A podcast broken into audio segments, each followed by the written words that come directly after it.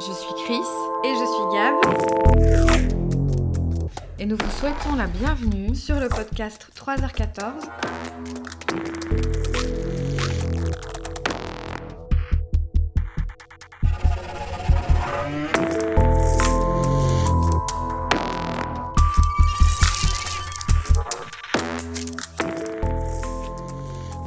Podcast dédié à ces histoires qui nous font froid dans le dos, Et nous rappelle qu'on a une chance folle de finir la journée.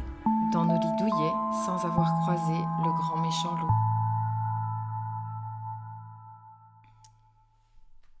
Salut Gab, ça va? Ça va et toi, Chris? Oh bah ça va. Bon, bonjour tout le monde. Bonjour, bonjour. Voilà, euh, on, on va, on va y aller directement parce qu'en fait, le cas que j'ai choisi aujourd'hui, je me suis dit que j'étais vraiment pas sûre qu'il allait tenir en un seul épisode. Ouais. Parce que j'ai passé, euh, ça fait une dizaine de jours que je suis dessus et que euh, j'en suis au point où j'en ai rêvé la nuit, euh, voilà. Et en fait, c'est pourtant un cas super, super célèbre. Et du coup, je me suis demandé pendant tout un temps si ça allait intéresser les gens parce que c'était super connu. Puis toi, je t'ai demandé si tu connaissais et tu ne connaissais pas. Non, je connaissais pas, j'en avais jamais entendu parler, mais par contre, tu m'as bien mis le suspense ces dix derniers jours, donc j'aimerais bien connaître.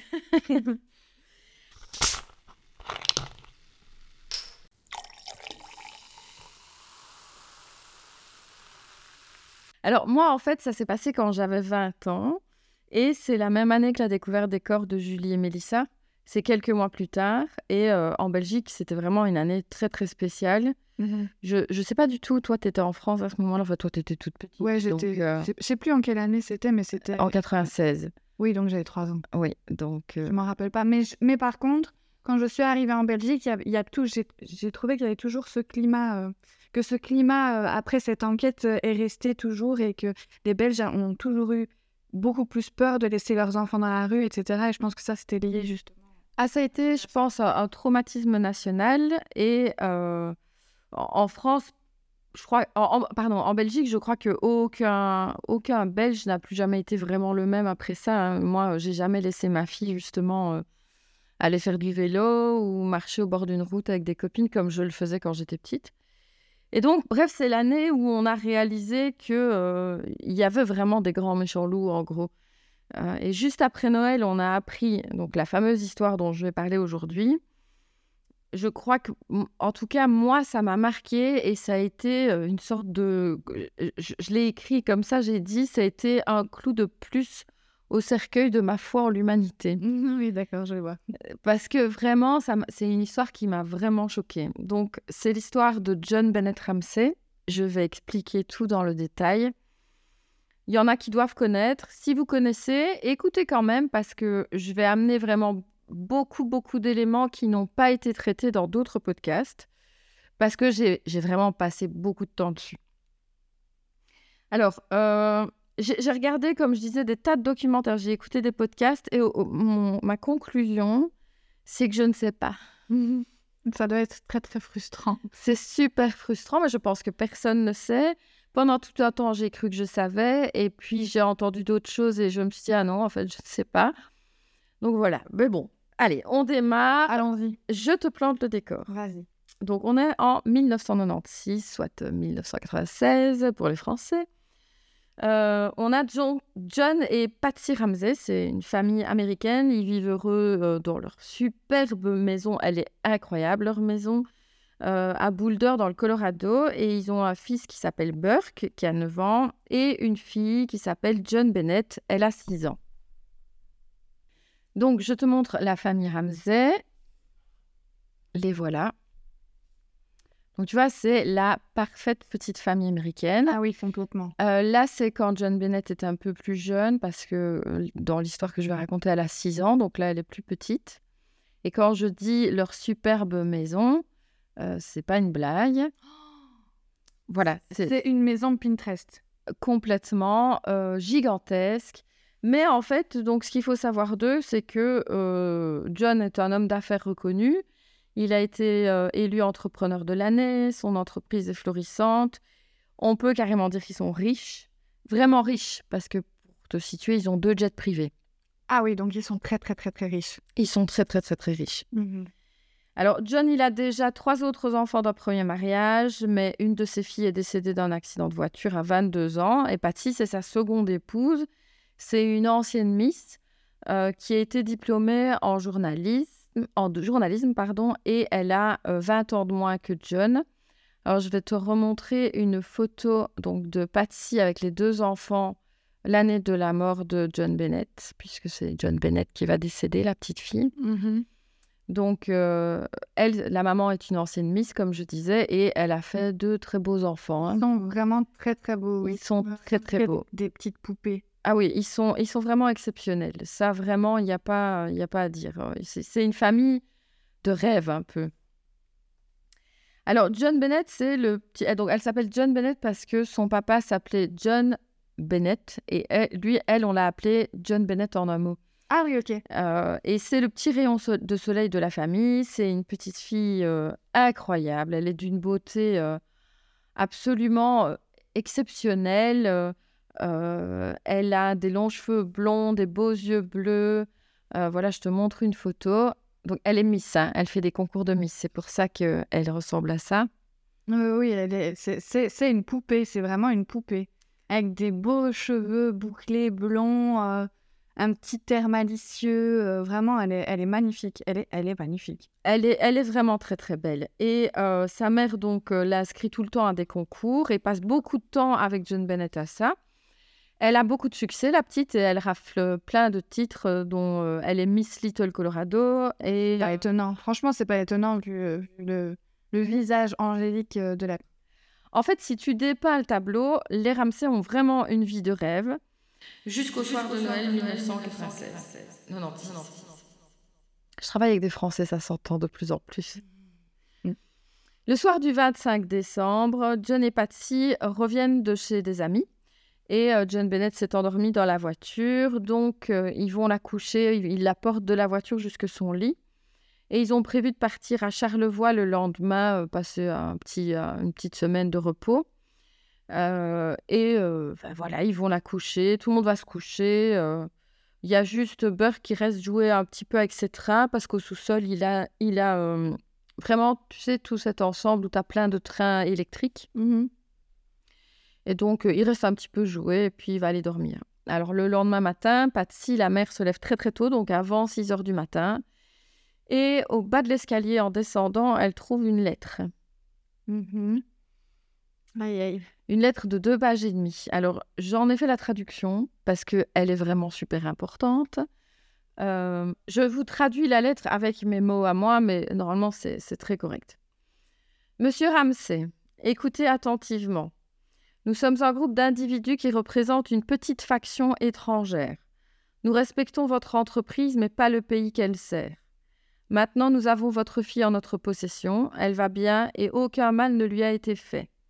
Si vous voulez qu'elle voie 1997, vous devez suivre les instructions de cette lettre. Vous allez retirer 118 000 dollars de votre compte, 100 000 en billets de 100 et 18 000 restants en billets de 20. Assurez-vous d'apporter une valise adéquate à la banque. Une fois chez vous, vous placerez l'argent dans un sac en papier brun. Je vous appellerai entre 8h et 10h du matin demain pour vous donner les instructions de livraison. La livraison sera fatigante, donc je vous conseille de vous reposer. Si nous découvrons que vous avez eu l'argent plus tôt, nous pourrons vous appeler plus tôt pour arranger une livraison plus tôt et une récupération de votre fille plus tôt aussi. Toute déviation de nos instructions résultera dans l'exécution immédiate de votre fille. Nous vous refuserons également la récupération de ses restes pour des funérailles dignes. Les deux gentlemen surveillant votre fille ne vous apprécient pas particulièrement, donc je vous conseille de ne pas les provoquer.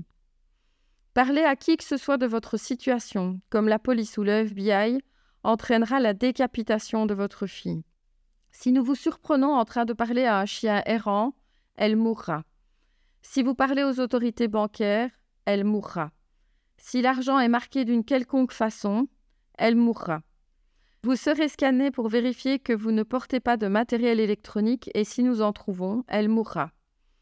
Vous pouvez essayer de nous tromper, mais soyez avertis que nous sommes familiers avec les tactiques des forces de l'ordre. Vous avez 99% de chance de tuer votre fille si vous ne nous obéissez pas. Suivez nos instructions et vous aurez 100% de chance de la récupérer. Vous et votre famille êtes sous constante surveillance, tout comme les autorités. N'essayez pas de vous faire pousser un cerveau, John. Utilisez votre bon sens du Sud. C'est à vous de décider maintenant, John. Victoire, SBTC.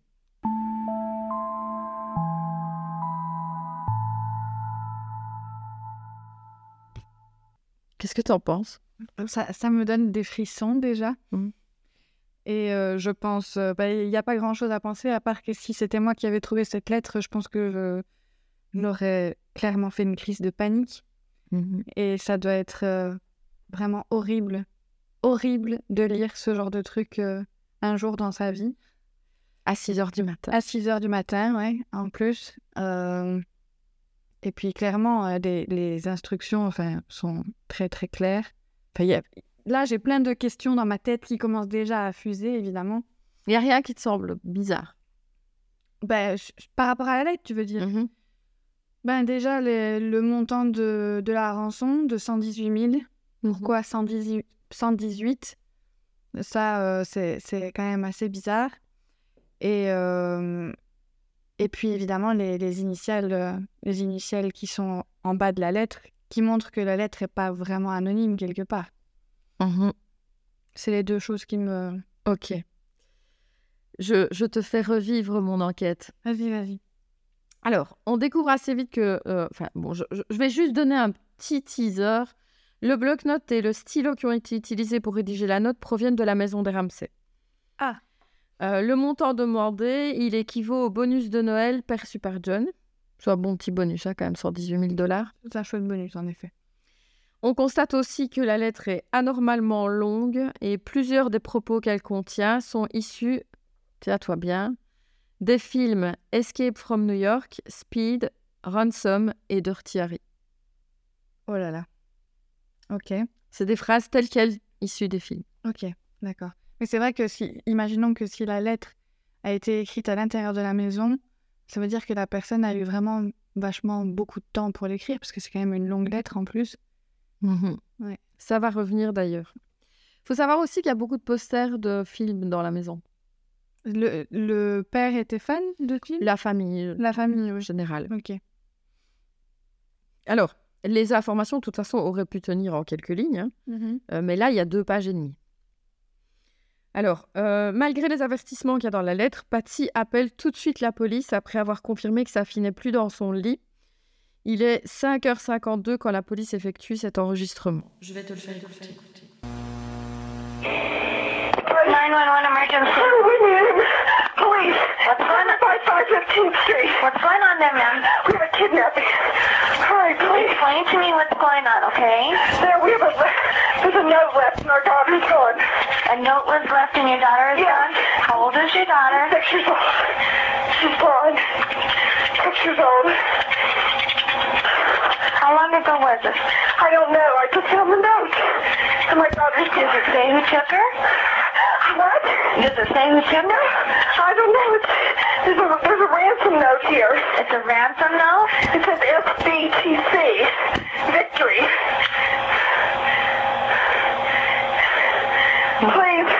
Okay, what's your name? Are you Kathy Ramsey, I'm the mother. Oh my God. Please. I'm, okay, I'm sending an officer over, okay? Please. Do you know how long she's been gone? No, gone? I don't. Please, we just got out. and she right here? Oh my God, please. Okay, Please, well, there's somebody. I am, honey. Please. Take a deep breath for me, Please, okay? hurry, hurry, hurry. Patsy, Patsy, Patsy, Patsy.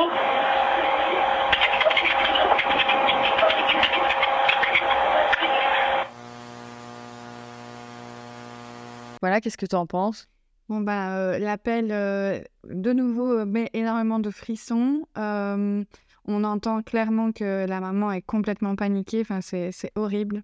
Franchement, c'est horrible à entendre parce que tu sens que elle sait pas quoi faire, qu'elle est complètement démunie et, et, elle a, qu'elle a juste besoin d'aide. Elle a vraiment besoin d'aide très très vite. Elle comprend pas ce qui se passe. En plus, on, on voit clairement qu'elle comprend pas ce qui est en train de se passer et que euh, qu'elle a besoin que la police arrive le plus vite possible, quoi. Ok. Je ne fais pas de commentaires sur tes commentaires, d'accord Mhm.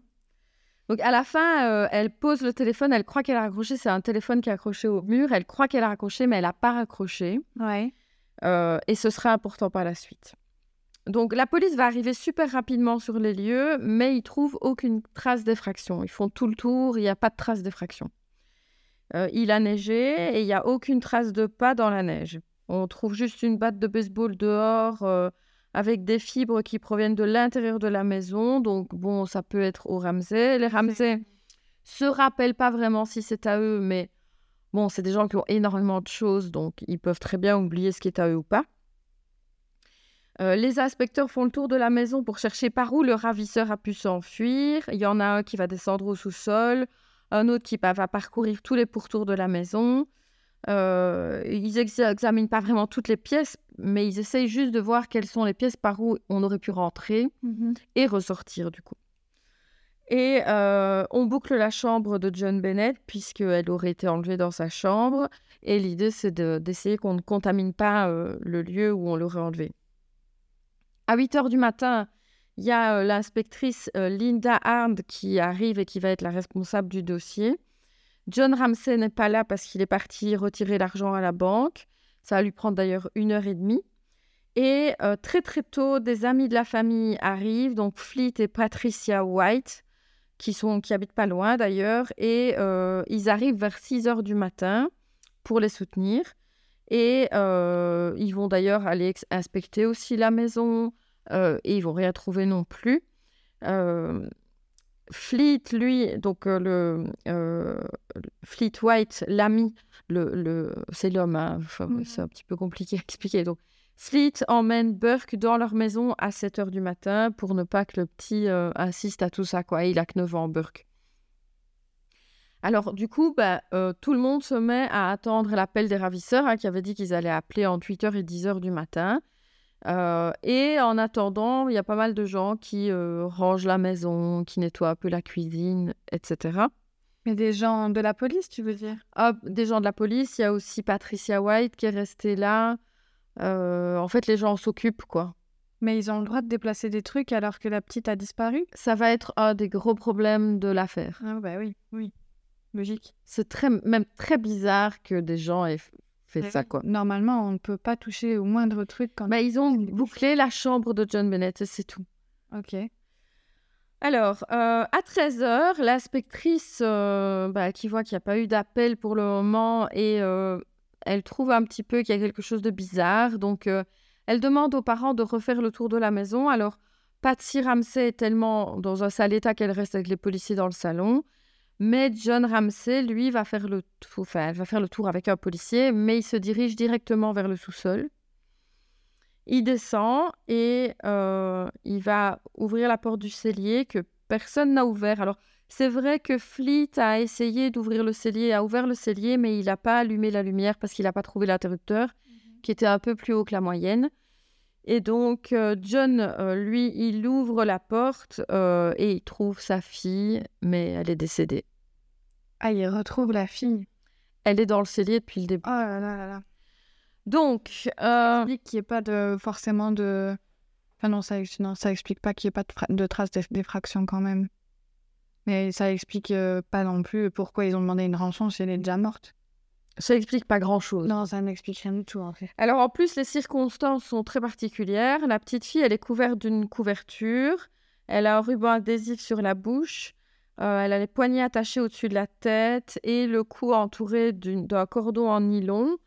Euh, et en fait, c'est assez compliqué à expliquer, mais euh, on lui a fait un garrot avec un bout de bois. C'est vraiment très spécial. Je vais te montrer, tu vois. Donc on a fait on, on lui a fait vraiment, on l'a étranglé, mais on a fait tout un système bizarre pour l'étrangler avec un bout de bois et du- le fil est entouré autour du bout de bois et on a tiré avec le bout de bois. Enfin, Oui, c'est- c'est c'est très bizarre. C'est pas du tout euh, quelque chose qu'on voit habituellement euh, euh, enfin, de- de- dans, les, dans, les, dans les scènes où on a étranglé les personnes. Mais oui, on dirait que c'est un truc qui a été fabriqué.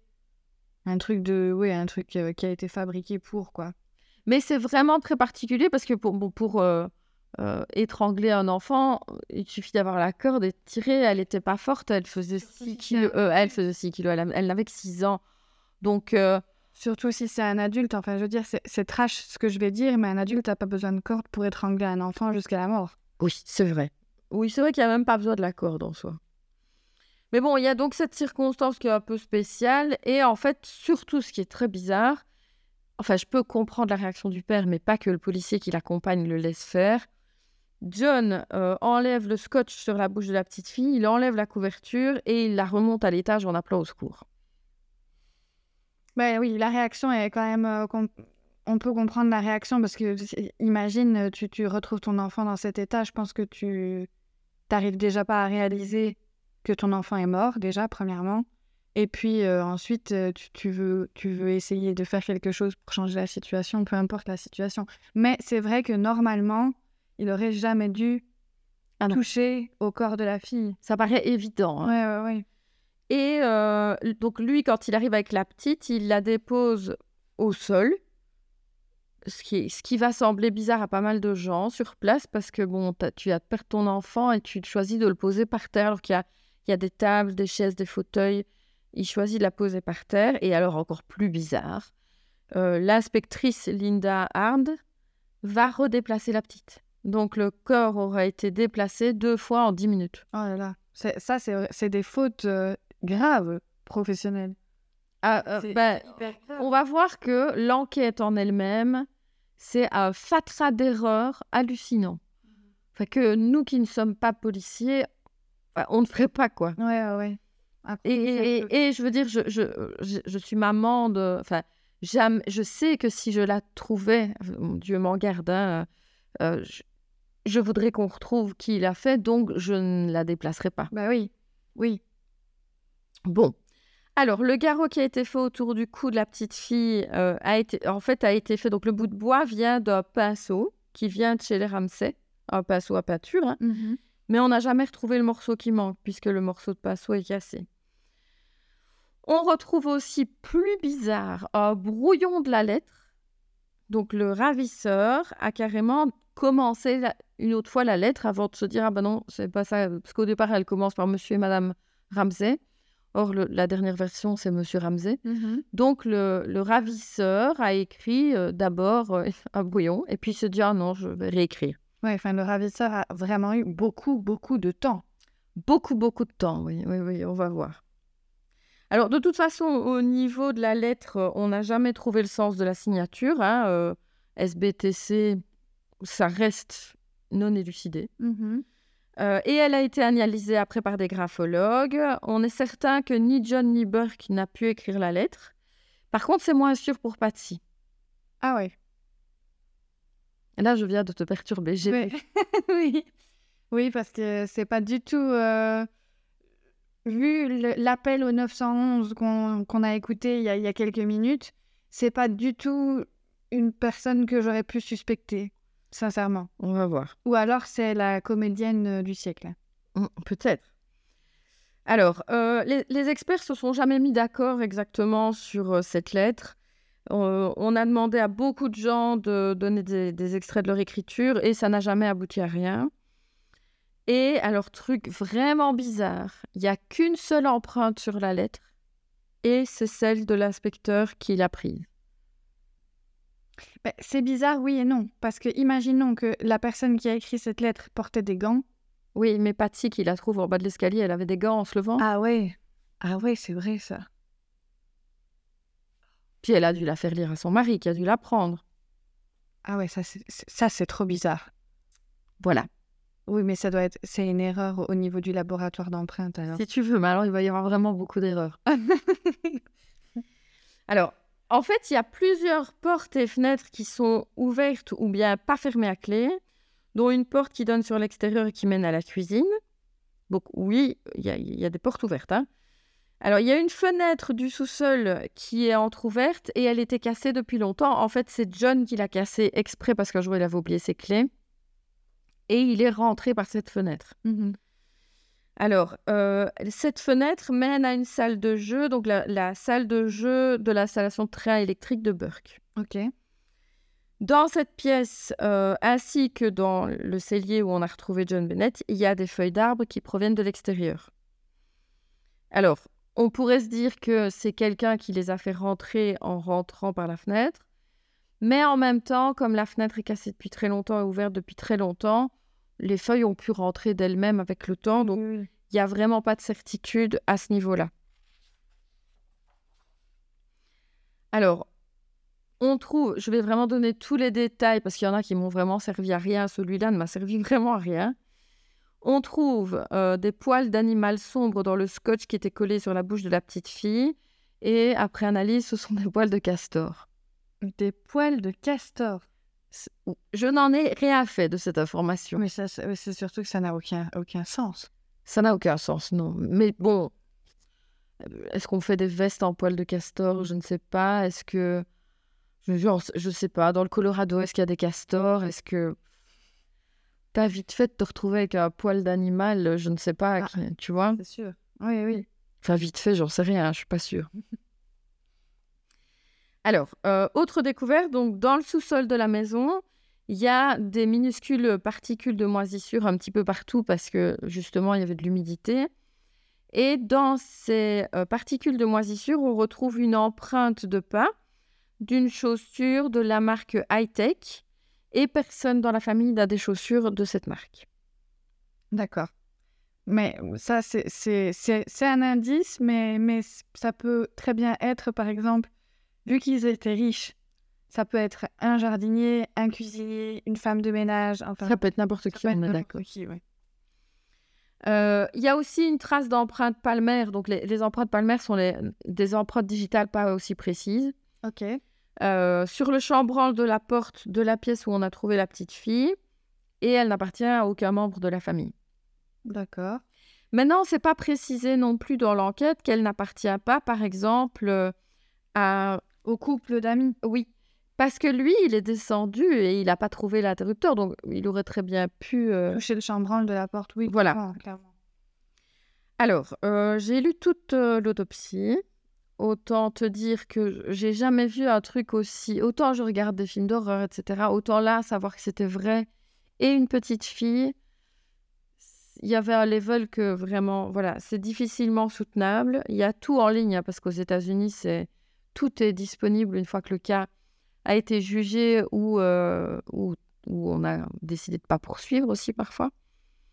Donc le rapport médical est là et c'est franchement vraiment euh, à peine supportable. Mais bon, je vais essayer de résumer les données.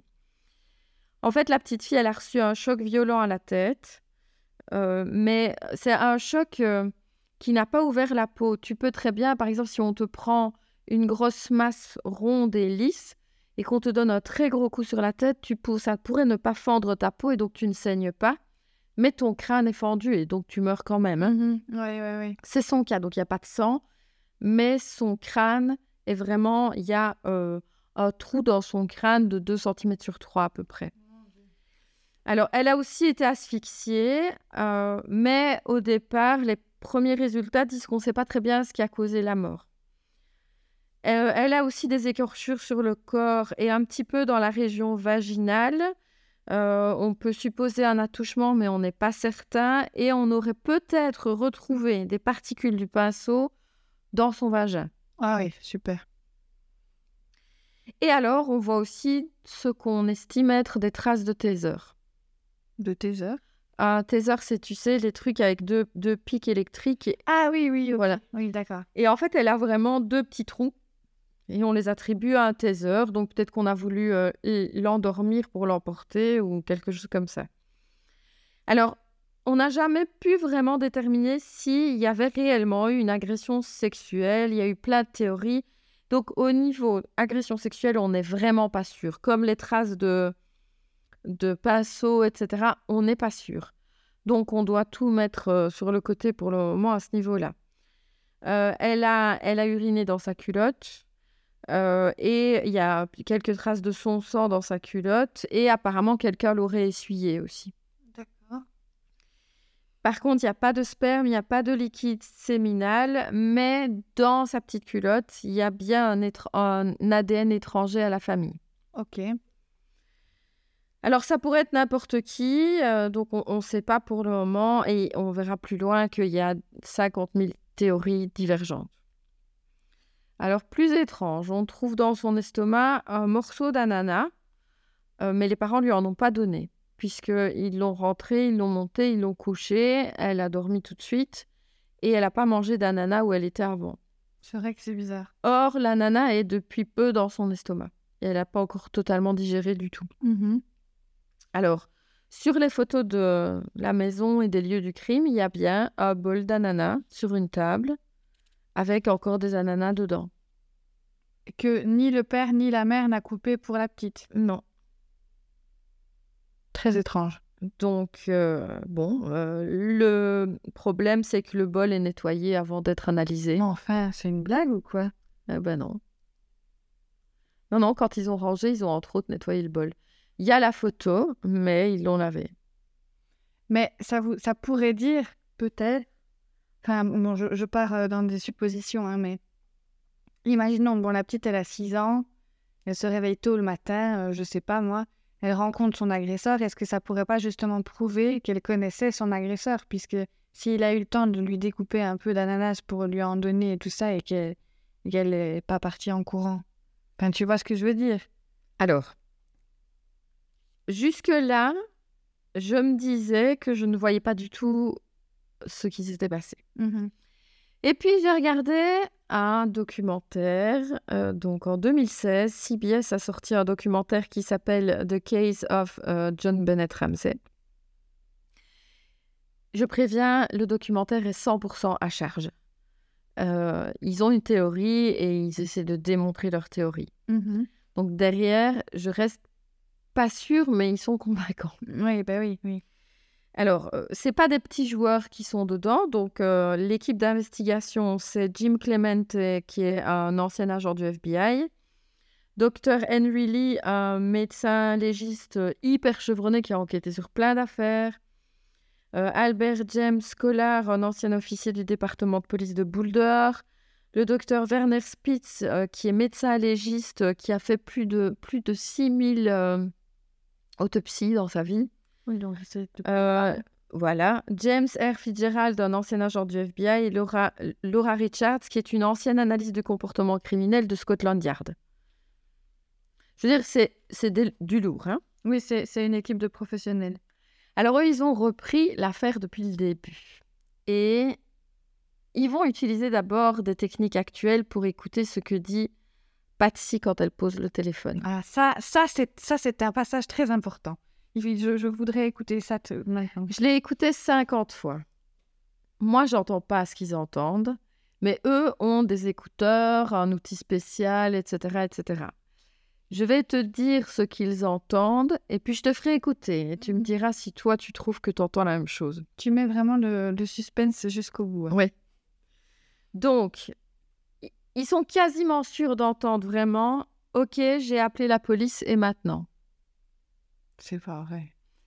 Si. Et après, ils entendent On ne te parle pas à toi. Puis, Holy Jesus. Mhm. Puis, What did you find? Prononcé par un enfant. Alors, ils sont pas certains que c'est What did you find ou What have I done. Ok. Ça promet? Voilà.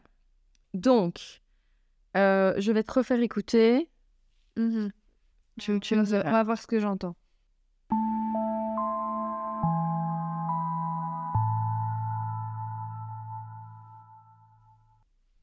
Voilà, t'as écouté, ton avis Euh, c'est extrêmement perturbant. Euh, c'est difficile de réagir à chaud là comme ça, franchement, parce que parce que c'est vraiment hyper méga perturbant. Euh, mais Attends, franchement- je vais, je vais juste dire ce que les policiers, enfin ce que les inspecteurs avec le spécialiste du son entendent. Eux, ils disent qu'ils entendent We're not speaking to you. Puis What did you do? Help me, Jesus. Puis What have you find? What did you find, pardon. Et donc, selon eux, We're not speaking to you, c'est prononcé par John. What did you do? Help me, Jesus. C'est prononcé par euh, Patsy. Et What did you find? Eux disent que c'est une voix d'enfant et que le seul enfant encore vivant dans la maison, c'est Burke. Mhm, mhm. Mais c'est vrai que quand on écoute, au début, c'est difficile de. franchement, c'est difficile de, de- d'entendre vraiment distinctement ce qui se dit euh, pendant que le téléphone est décroché. Mais par contre, euh, à force de travail euh, de, des voix à chaque fois, à chaque fois, on peut, on entend clairement, euh, on entend, enfin moi j'entends clairement What did you do, ça oui, ça j'entends. Euh, we are not, not speaking to you aussi, ça, euh, ça c'est clair et net, donc on entend ça. Et alors le dernier, euh, What did you find, ça par contre, tu entends clairement que c'est une voix d'enfant. C'est une Ouais. voix d'enfant qui parle, ça c'est, Mhm. c'est sûr, ça c'est sûr. Mais c'est, euh, ouais, c'est, très bizarre, Alors moi, par contre, pour avoir regardé le documentaire à plusieurs reprises, tellement euh, ça, ça m'a interpellée, je ne suis pas certaine que je n'ai pas fini par entendre ce qu'ils entendaient parce qu'ils me disaient que c'était ce qu'ils entendaient. C'est ce que j'allais dire, c'est que au départ, quand tu entends les premières fois le son sans que les personnages interviennent dans le documentaire, ben tu entends pas ces choses-là. Et on, ça, on, on voit déjà, il y a plein de chansons, par exemple, dans les, qui sont en anglais. On entend des, des mots et des phrases entières en français alors que c'est de l'anglais. Donc, est-ce que est-ce que c'est à force que eux disent, voilà, ils, ils ont dit ça, ça, ça, que nous, on l'entend Ou, je sais plus comment ça s'appelle, ça, ça un nom. euh, Ouais, les, les hallucinations auditives. oui, c'est ça. Donc, est-ce que c'est une hallucination auditive ou est-ce que c'est vraiment ce qui s'est dit euh, à travers ce téléphone? Je, je sais pas. Moi, j'en sais rien. Mais alors, le truc, c'est qu'après, ils sont retournés interroger euh, l'opératrice du 911. Et euh, elle dit que personne ne l'a jamais interrogée avant. Déjà, c'est quand même un peu spécial, sachant qu'elle a entendu des choses. Et elle dit, elle, que quand Patsy a pensé avoir raccroché, elle a trouvé qu'elle changeait de ton et qu'au départ, elle était vraiment hystérique. Et qu'une fois qu'elle a pensé avoir raccroché, elle était beaucoup plus calme. Et elle, elle est sûre d'avoir entendu, OK, on a appelé la police, maintenant on fait quoi? Elle, elle dit que ça l'a beaucoup perturbée, que du coup, elle a vraiment tendu l'oreille pour entendre, qu'elle a entendu deux ou trois voix, et elle dit qu'elle a eu la sensation que ça avait été répété. Pourtant, quand on écoute l'appel, franchement, elle a l'air, Patsy a l'air euh, hyper paniquée. Enfin, elle, elle a vraiment l'air de complètement être hystérique et de perdre pied. Enfin, c'est waouh. Alors, le deuxième point que ces inspecteurs-là vont euh, étudier, c'est le temps nécessaire pour écrire la lettre, et tu l'as tout de suite dit tout à l'heure. En fait, pour la recopier, donc sans devoir imaginer ce qu'on met dedans, il faut déjà 21 minutes. Il faut aussi penser que la personne a dû trouver le bloc-notes et le stylo et les remettre en place. Tout à fait. Donc, euh, tous les intervenants qui sont spécialistes et même les gens de l'époque ont toujours tous dit que la lettre était anormalement longue et que dans les cas de demande de rançon, souvent, les courriers sont très très courts. Or là, donc, c'est quelqu'un qui supposait s'introduire dans la maison. Déjà, quand je dis supposé, je prends un peu parti, je ne devrais pas. Donc, on pense que quelqu'un est rentré dans la maison et qu'il cherche donc un bloc-notes, un stylo. Il prend le temps d'écrire un brouillon. Puis finalement, il n'utilise pas ce brouillon, il écrit une lettre de pendant 21 minutes. Minimum. Minimum, parce qu'en plus, il faut imaginer Oui. le texte à écrire. Il va chercher la petite fille dans sa chambre. Il redescend, il passe par le cellier pour aller, euh, donc parce qu'il y a une fenêtre, donc pour essayer de s'enfuir par là. On ne sait pas ce qui se passe et il tue la petite fille. Mhm. Oui, non, c'est, c'est, il y a, il y a quelque chose qui ne, qui ne, co- qui ne colle pas du tout, du tout euh, dans l'histoire. C'est, trop bizarre, c'est vraiment trop bizarre. Alors, euh, faut- je rappelle aussi que John, il disparaît pendant une heure et demie pour aller chercher la rançon. Ouais, maintenant ça dépend où il va la chercher. Ah bah de toute façon, aller chercher 118 000 dollars en petites coupures, nanani, nanana, euh, je pense que ça prend un certain temps. C'est ça, tu, tu te ramènes pas à la banque avec un sac vide et... euh, Mais ce qui perturbe, en fait, c'est que dans un cas où il arrive quelque chose comme ça, normalement, on garde tous les intervenants sous les yeux de la police. Et donc, ce que tous les gens qui réenquêtent sur ça disent, c'est c'est fou que lui, il ait pu partir comme ça pendant une heure et demie. Et quand il revient, euh, les gens le trouvent agité. Et c'est pour ça qu'en fait, ils vont lui demander de faire le tour de la maison parce qu'ils le trouvent anormalement agité. Euh, et euh, en plus, très très bizarre, l'agent qui l'accom- l'accompagne dans la cave, lui, il a l'impression que John a dit Oh mon Dieu, j'ai trouvé le corps de ma fille ou Oh mon Dieu, voilà ma fille avant d'avoir allumé la lumière. Alors que c'est une pièce toute noire. Ouais.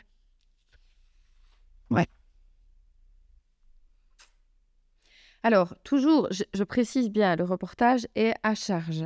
Mhm. Vraiment. Alors, l'inspecteur de l'époque, il dit entre, autres que dans tous les cas où il a enquêté, le coupable s'arrange toujours pour retrouver la victime devant témoin.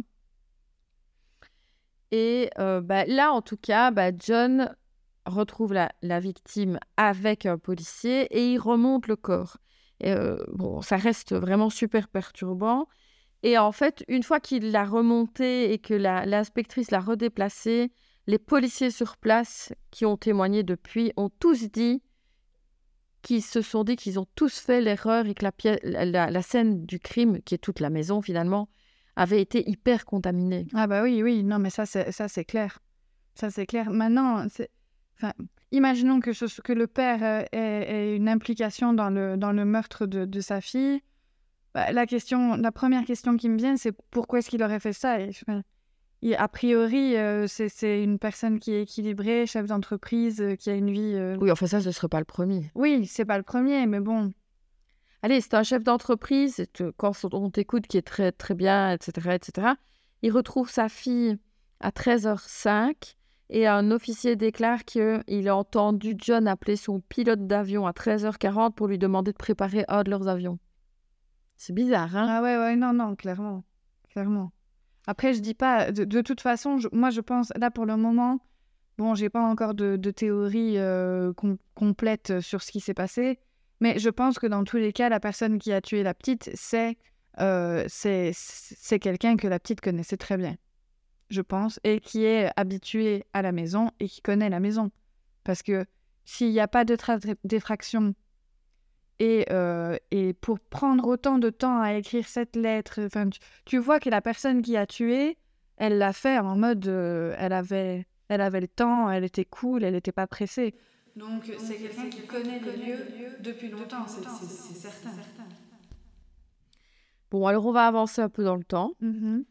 Euh, en signalant d'ailleurs que dans le cas d'une enquête pour meurtre, puisque maintenant c'est plus un enlèvement, c'est un meurtre, Ah oui, c'est vrai. Tous les témoins sont en général interrogés séparément tout de suite. Ben, ça n'a pas été le cas pour les Ramsey. Ça aussi, c'est une erreur monumentale. Ah oui, plutôt oui. En fait, eux, ils vont carrément être déclarés inaptes à un interrogatoire. Je peux comprendre qu'ils soient pas en état. Euh, et faut se dire que c'est une famille, quand je dis ils sont riches, ils sont pas que riches, ils sont aussi très influents. En général, ça va de pair. hein. Et du coup, ben, on- les policiers euh, hésitent à, à faire leur travail habituel et ils ne les poussent pas à répondre à cet interrogatoire. Et Fleet White, l'ami de la famille, Oui. va dire plus tard que lui, il a trouvé vraiment que les Ramsey n'ont pas coopéré avec la police et que c'est une des causes d'échec de l'enquête. Parce que, évidemment, l'enquête est irrésolue. Mhm. Euh, il a d'ailleurs écrit une, lettre ouverte au peuple du Colorado 20 mois après l'enquête, euh, parce que ce qu'il a trouvé très étrange, c'est que les Ramsey ont tout de suite appelé leurs avocats, qui sont de très grands associés du cabinet Addon, Morgan et Foreman, qui est vraiment un cabinet qui a des liens étroits avec toutes les communautés juridiques de Denver et Boulder. Donc, euh, vraiment, c'était... Ils ont tout... je sais pas, on retrouve ton enfant mort, tu penses à prendre ton avocat? Bien sûr que non. Bien sûr que non. Maintenant, euh, c'est difficile de juger les réactions des gens dans ce genre de situation parce que c'est des situations tellement exceptionnelles que tu sais pas comment tu vas réagir euh, dans ces cas-là. Oui, je, peux, je, je, je conçois bien, je conçois bien. Mais alors, tu vois, ce qui est vraiment très particulier, c'est qu'ils refusent d'être interrogés par la police. Mais par contre, ils vont donner, mais je vais en reparler plus tard, quelques jours plus tard, une interview à la télé. Ça, par contre, oui, ça, ça c'est super bizarre, par exemple. Mais ils veulent pas être interrogés par la police parce qu'ils sont pas en état. D'accord. Alors, euh, ils ont une amie qui s'appelle Judith, euh, qui, qui trouvait déjà très étrange le mode de vie de la famille. Par exemple, elle était très choquée que la petite ait les cheveux décolorés comme ça, euh, alors qu'elle a que 6 ans, hein, il lui décolore fort les cheveux. Et la mère ment et elle dit que c'est une décoloration due au soleil. Or, c'est évident que la petite a une décoloration euh, chimique. hein. Et euh, bon, alors on est d'accord que le fait que les parents décolorent les cheveux de la petite n'est pas un élément important, mais je trouve que ça donne quand même un peu une image de à quel point la petite fille était une poupée dans la famille. Oui, oui, c'est vrai. Alors, juste après la mort de la petite, euh, Patsy va demander à Judith euh, de contacter la mère, parce que la mère de la ville, donc, parce que euh, elle la connaît bien. Judith connaît bien la mère. Et elle demande une protection pour sa famille contre le meurtrier qui court toujours. Et Judith va demander ça à la mère. Or, je veux dire la mère, je veux dire le maire, parce que ce sera plus simple. Ouais. Le maire lui répond qu'il n'y a pas de meurtrier dehors. Donc, le maire l'affirme à Judith. Et d'ailleurs, le 3 janvier 1997, euh, le maire déclare à la télévision que les gens de Boulder n'ont pas à craindre que quelqu'un parcourt les rues en cherchant à attaquer un enfant. Mhm. Je peux comprendre quelque part la position du maire dans le sens où euh, elle n'a pas envie euh, qu'il y ait un mouvement de panique dans la ville. Oui, puis il faut savoir que dans, dans l'interview que Patsy et John donnent à la télévision, euh, Patsy se met à pleurer en disant euh, aux gens de Boulder qu'ils doivent faire attention, qu'il y a un meurtrier qui court dans la ville. Voilà, euh, et c'est le message vraiment principal que les parents veulent transmettre à la télévision. Ok. Alors, ce qui est très bizarre aussi, c'est que euh, après le décès de John Bennett, Patsy va demander à tous ses amis de ne pas parler à la police. Et Judith ne comprend pas, elle. Euh, elle, elle accepte d'être euh, interrogée par la police. Et après, euh, les parents de John Bennett n'ont plus jamais voulu la revoir. C'est très bizarre aussi comme réaction. Mais bon. Alors, il faut savoir que toutes les statistiques disent que quand un enfant meurt dans sa famille, la plupart du temps, c'est euh, de la main d'un de ses proches. Oui, ben oui. Alors, euh, un autre fait étrange, la police de Boulder va contacter un éminent spécialiste pathologique et puis euh, ils vont annuler la demande parce que quelqu'un, entre guillemets, a euh, refusé qu'il vienne. Or, la se- les seules personnes qui peuvent refuser qu'il vienne, c'est les parents. Ok. Donc, a priori, les parents ont refusé qu'on fasse venir un, un pathologiste chevronné. Mhm. Alors, du coup, le, le spécialiste euh, va se baser sur les preuves de l'autopsie, donc il va pas venir sur les lieux, etc. Il va se baser sur ce qu'il voit, ce qu'on lui donne comme document, etc. Et ce qui va l'interpeller particulièrement, c'est la blessure à la tête. Et il va se demander quel est l'objet qui pourrait causer cette blessure. Ouais. Alors, il regarde toutes les photos de la scène de crime, de toute la maison, etc. Et il voit euh, sur la scène de crime une euh, lampe torche qui est posée dans la cuisine, à l'envers, hein, posée sur, son, sur la lumière, sur la lampe.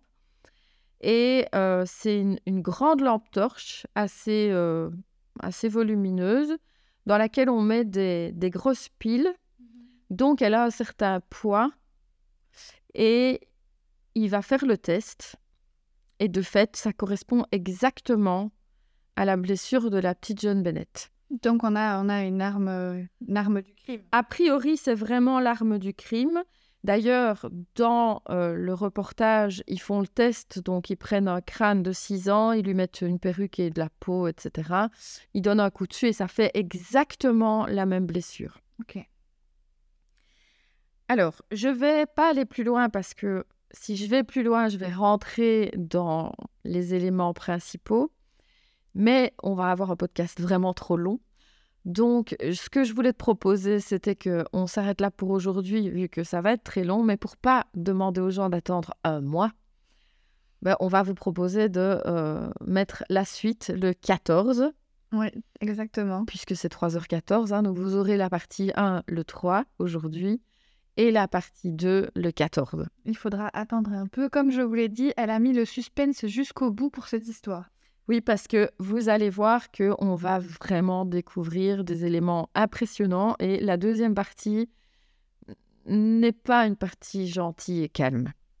Bon, bah, du coup, on va vous donner rendez-vous le 14 et euh, on espère que vous serez présents. euh. Moi, je vais savoir l'histoire tout de suite, hein, de toute façon. Oui, parce qu'on va quand même l'enregistrer maintenant. bah oui. Voilà, alors si vous voulez ne pas louper la suite, bah, la meilleure chose à faire, c'est de vous abonner. Et puis, n'oubliez pas aussi, si vous avez aimé euh, ce podcast et les autres, euh, de, mettre, euh, de mettre des petites étoiles. Oui, parce que les étoiles, c'est important pour que le podcast soit découvert par d'autres personnes. Exactement. Donc voilà, on vous retrouve le 14 pour la suite de l'histoire de John Bennett Ramsey. Et préparez-vous parce que c'est du lourd.